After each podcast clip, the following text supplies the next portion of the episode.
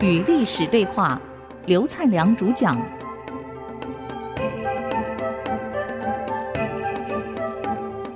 这里是 i c 之音竹科广播 FM 九七点五，您所收听的节目是《与历史对话》，我是刘灿良。我们上一周提到杨广了，杨广开始演戏了。哎呀，当然杨广有条件的，第一他长得英俊貌美，体型又高大，文武全才。你看华南城的时候，他是司令官，为国家统一做出贡献，这个跟后来的唐太宗是一样的，为国家统一做出贡献，其他兄弟没有。啊所以军队一定支持他嘛，他南下取城的嘛，可以跟部队有渊源。自古以来，掌握不了军队，你很难掌握到实权。第二，这个人很深沉，为人非常的深沉，而且喜爱学习。记得不要把杨广看得很烂哦，这个人很爱学习，喜欢读书，善于写作，文章写得非常的好。隋炀帝的文笔好，文字写得好啊，字写得漂亮。人也长得好，为人又比较深沉沉重，所以又善于应对人际关系，对待群臣嘛又非常谦恭有礼，也不做作，表现得非常不做作，其实是假的啊！各位，这个他他哥哥不如他，所以就这样名声在朝中大振，加上善于结交所有各阶层的这一些人，因此呢，跟大臣们交往。被他笼络的那个集团都是重要人物，像杨素、宇文述这一些人都是他的人了。因此呢，文帝和王后呢就特别喜欢杨广。到这个时候了，哎呀，都赞叹杨广为人简朴，不好声色，谦恭。长得又好，为人稳重，又爱学习精进，又善于写作，文学底子又好，对群臣嘛又谦恭有礼，声望又好。哎呦，等于孔子讲的温良恭俭让，他全部集于一身，已经到这个程度了。你想想看，那么这个时候他开始会学习做一些假的啦，啊，更严重的是。隋文帝身体刚好有一阵子不是很好，怎么那么巧？这个巫医就跟他讲：“皇上，你这个病啊，我已经下了药了，应该会有效，除非是有人想你找死，给你诅咒才有可能。”就这样，在太子的后花园挖出的墓人，上面写着隋文帝的生辰八字，用针给扎了。埋在土里面，在太子宫的后花园，这下完了。你说太子跳到黄河还洗得清吗？绝对洗不清了。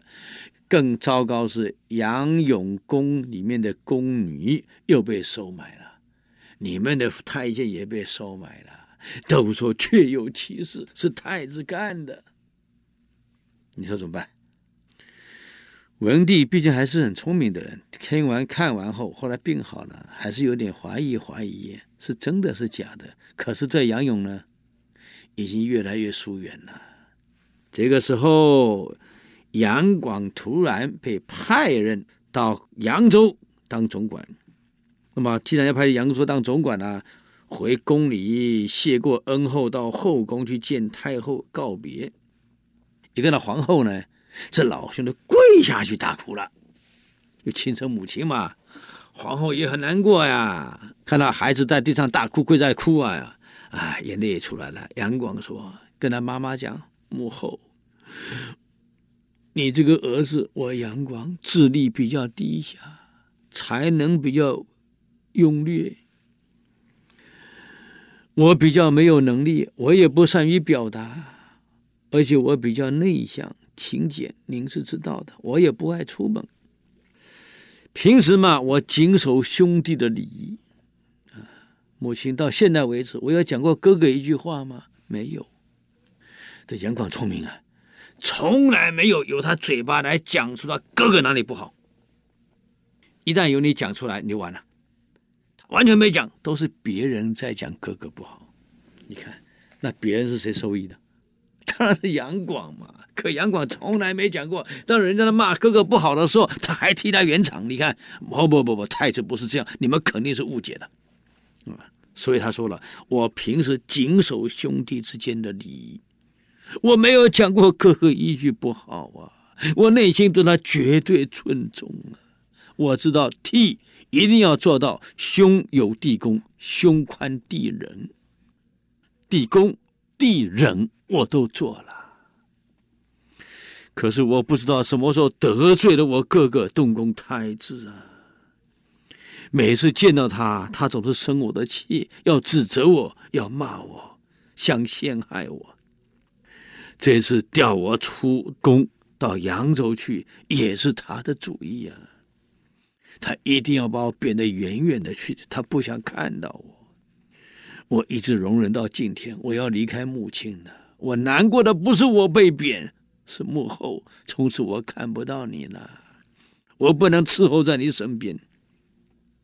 我很担心的是，我不在的这一段期间，他会不会在母后面前你说我的坏话，说我的不是？说不定哪一天，我的饭菜也被下了毒。当然是我，娘啊，我再也看不到你了。我常常担忧啊，我到现在为止吃饭睡觉都害怕可能被暗算，我因此十分恐惧。但是今天我要离开了也好，可能我走得远远的，他看不到我了，可能我还安全一点。只是遗憾的是，母后，我再也不能在你身边伺候你了。我会怀念你，会想着你。说到这里。隋炀帝杨广趴在地上大哭啊！哇，这个演员厉害！我告诉各位啊，你要跪在地上随时哭，我还哭不出来。这个要没有高超演技是不可能。我跟各位讲，所以你们要成大功力，大家一定要学演技。嗯，这个独孤氏皇后一听啊，也哭了，而且非常愤怒啊！听到这句话，忍无可忍了。这杨勇也越来越不像话了，他也是我的儿子。知子莫若母，我不是不爱他，他真的不像话。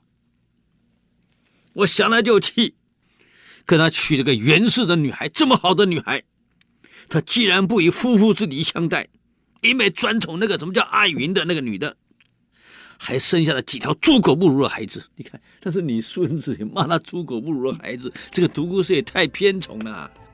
独孤氏继续愤怒骂下去。我们休息一下，等下回来继续告诉你他骂什么。再回来与历史对话，谢谢。